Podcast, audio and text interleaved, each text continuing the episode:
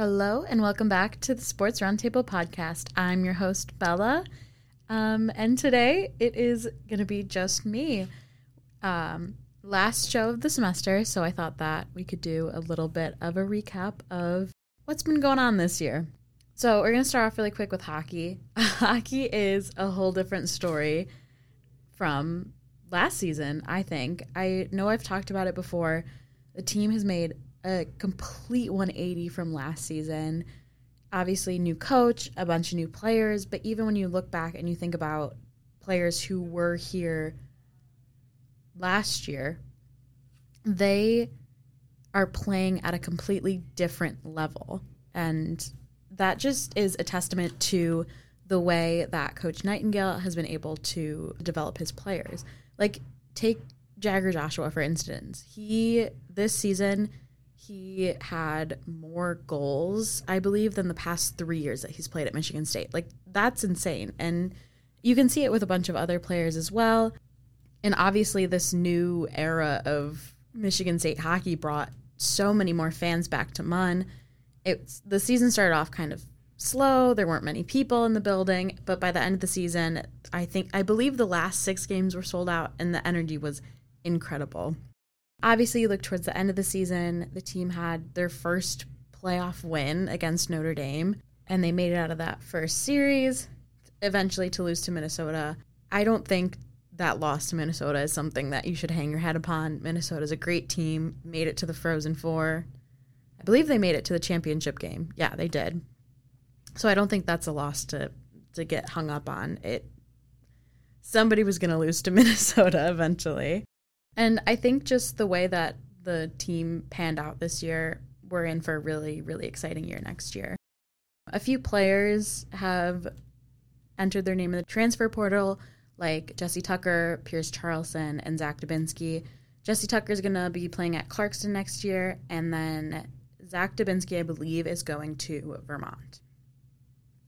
Moving on to women's basketball, they had a very eventful year, to say the least. Um, I mean, it started off pretty pretty strong. Um, they had that great upset over winter break against number five Indiana. Um, they were playing decently well. They weren't necessarily winning games, but they were playing at the same level that some of the top teams were playing. And you could see that during the Iowa game. Um, I went to overtime they were in that game till the very end. And I think they had a very, very good start to the season. And then obviously at the end of January, Coach Merchant got in an accident due to a medical incident, which led to associate head coach Dean Lockwood taking over as the interim head coach. So he was that in that position till the end of the year. And then unfortunately, after the end of the season, um, after the loss to Indiana in the second game of the Big Ten tournament. It was announced that Coach Merchant would be stepping down due to health reasons and that Coach Robyn Fralick would be taking her place. Um, so, Coach Fralick is coming from Bowling Green, and she announced that she's bringing a lot of her staff with her. Um, so, there are four of the new staff members are going to be coming with Fralick from Bowling Green, which would be um, associate head coach Kim Cameron, assistant head coach Maria Kaska, and director of or director of recruiting Joel Weimer and director of basketball operations Monique Rosati. Um, so those are four new faces that are going to be behind the the Michigan State women's bench this year.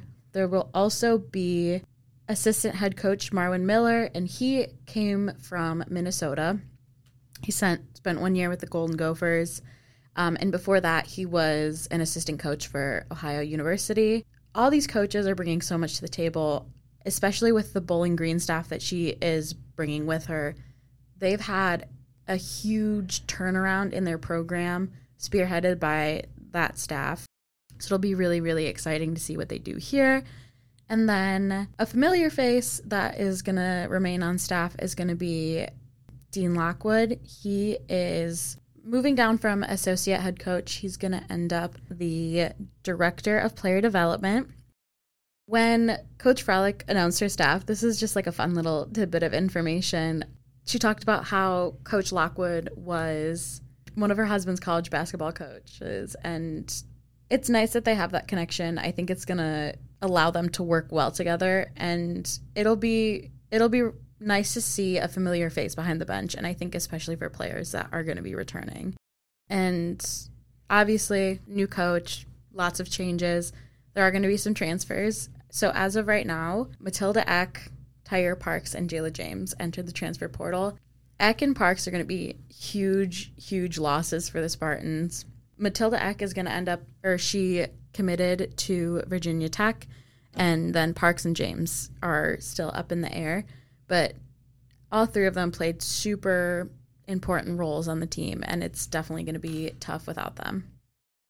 All right. On the men's side of things, it was a very it was a solid season. It was a pretty good season. I don't think it's anything astonishing. I don't also don't think it's anything to be to frown upon.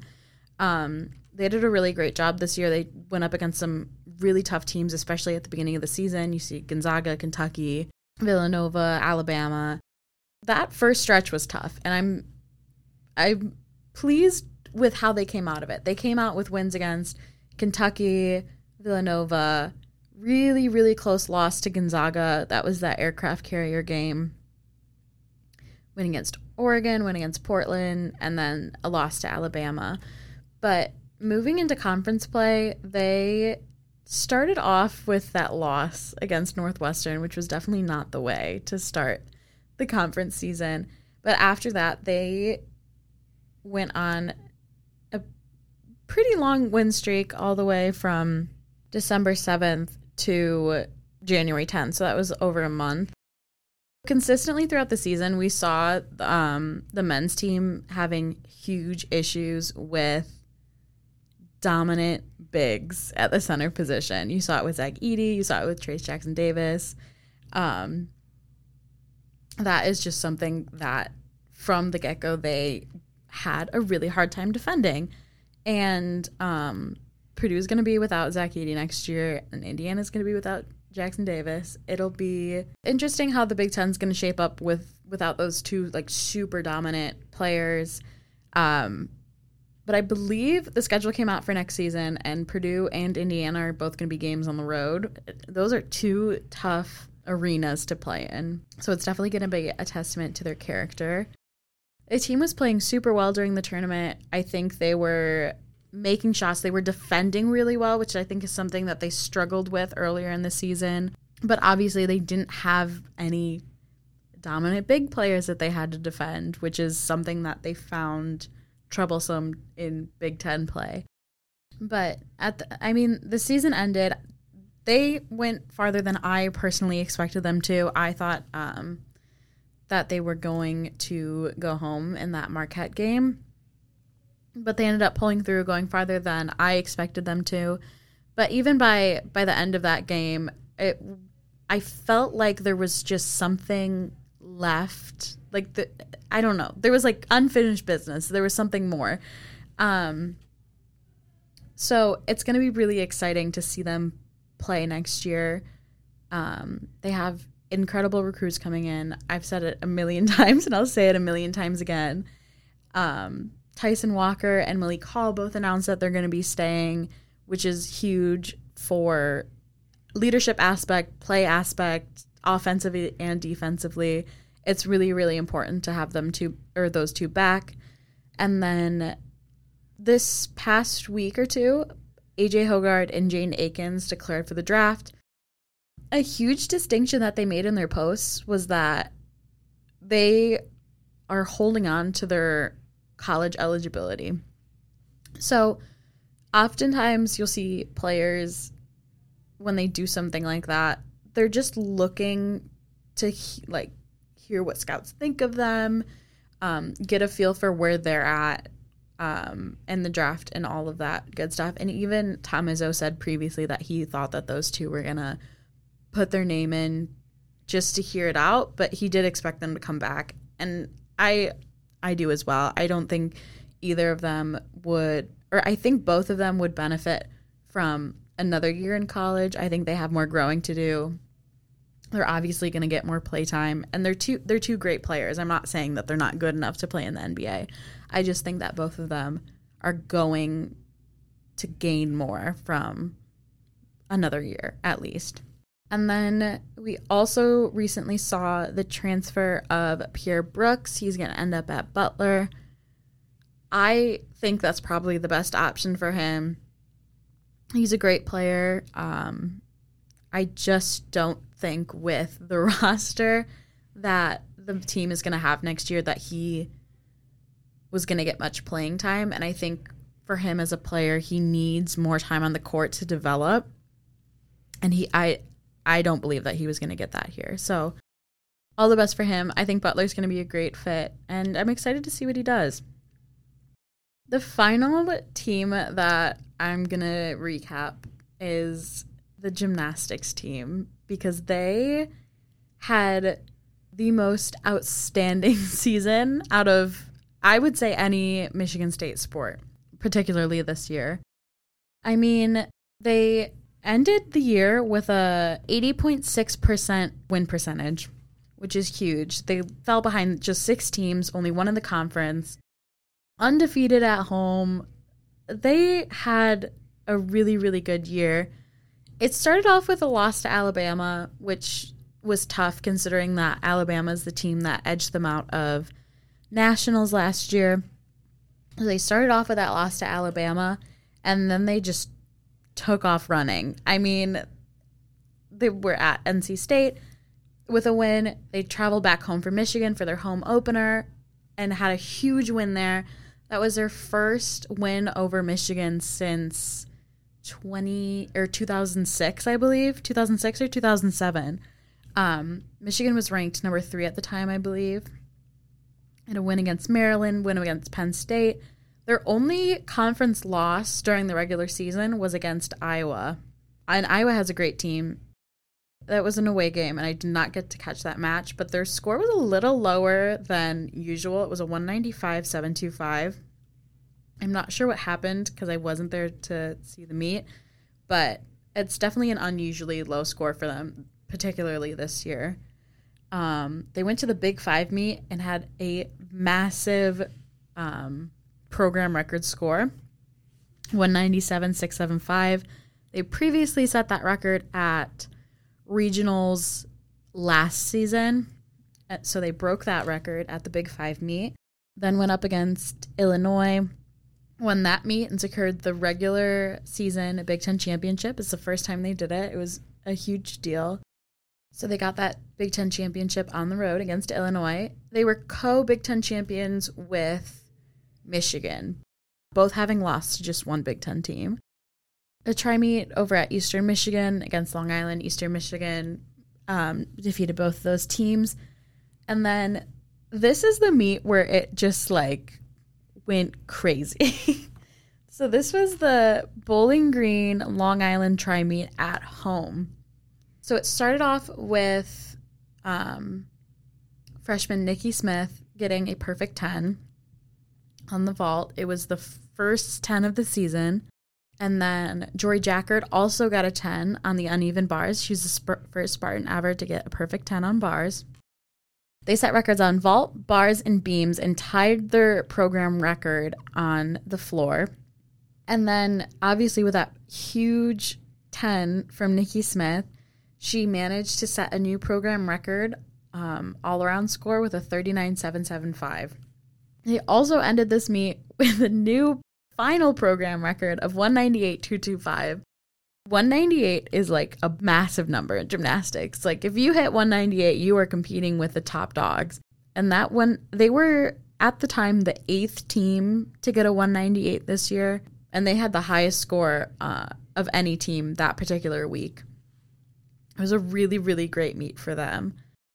So they broke, yeah, they broke a lot of records this season. That meet in particular was just a very, very eventful one. They traveled to the Big Ten Championship where they got second behind Michigan with a 197.55. Another huge score from them. And then onto regionals, they went to the Pittsburgh regionals. they started off at the second round. The first round is like a play in round. So they got second place in that first round to advance to the regional final round. And in that regional final round, they were edged out by just 0.15 of a point, which is awful. It's it's hard to when gymnastics comes down to tenths of a point and it's a matter of an extra stuck landing, um, not bending your legs on one jump. Like it's it's it comes down to the smallest little technicalities. So all four teams that were there at that regional final were incredible teams, and I would say that all of them deserve to move on to nationals.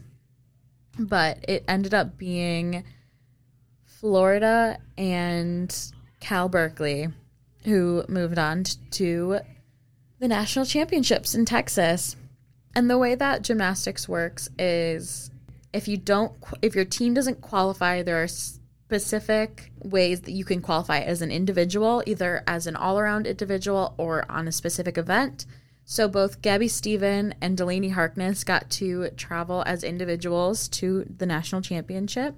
Gabby Steven was competing on beam, and then Delaney Harkness was competing on floor. So those four teams their seasons are completely wrapped up. Um, baseball, softball, and tennis are still going going strong. Um, tennis, I believe, just has the postseason left, and then baseball and softball still have quite a few games left. Those seasons go pretty pretty decently into summer. I don't think any other performances from any of Michigan State's teams this year, well, this semester, this semester, any to frown upon all four of these teams had great years. Um, I would say that hockey and gymnastics were standout surprise years. I think they did extremely, extremely well, especially when you look back on the past few years. Uh, but I think all of these teams are in the position to continue getting better. I don't, I cannot look at any of these teams and tell you um, that it, there's going to be like a couple years, a couple off years, or a rebuilding year. Like all of these teams are looking pretty positive in my eyes. The biggest one up in the air, obviously, is women's basketball with the new coach and the new staff, um, and some new players coming in. But I I don't think it's anything to frown upon, and I'm really excited to see where they go from here. And for the last time this semester, thank you so much for listening to the Sports Roundtable podcast. You can find it wherever you find your podcasts.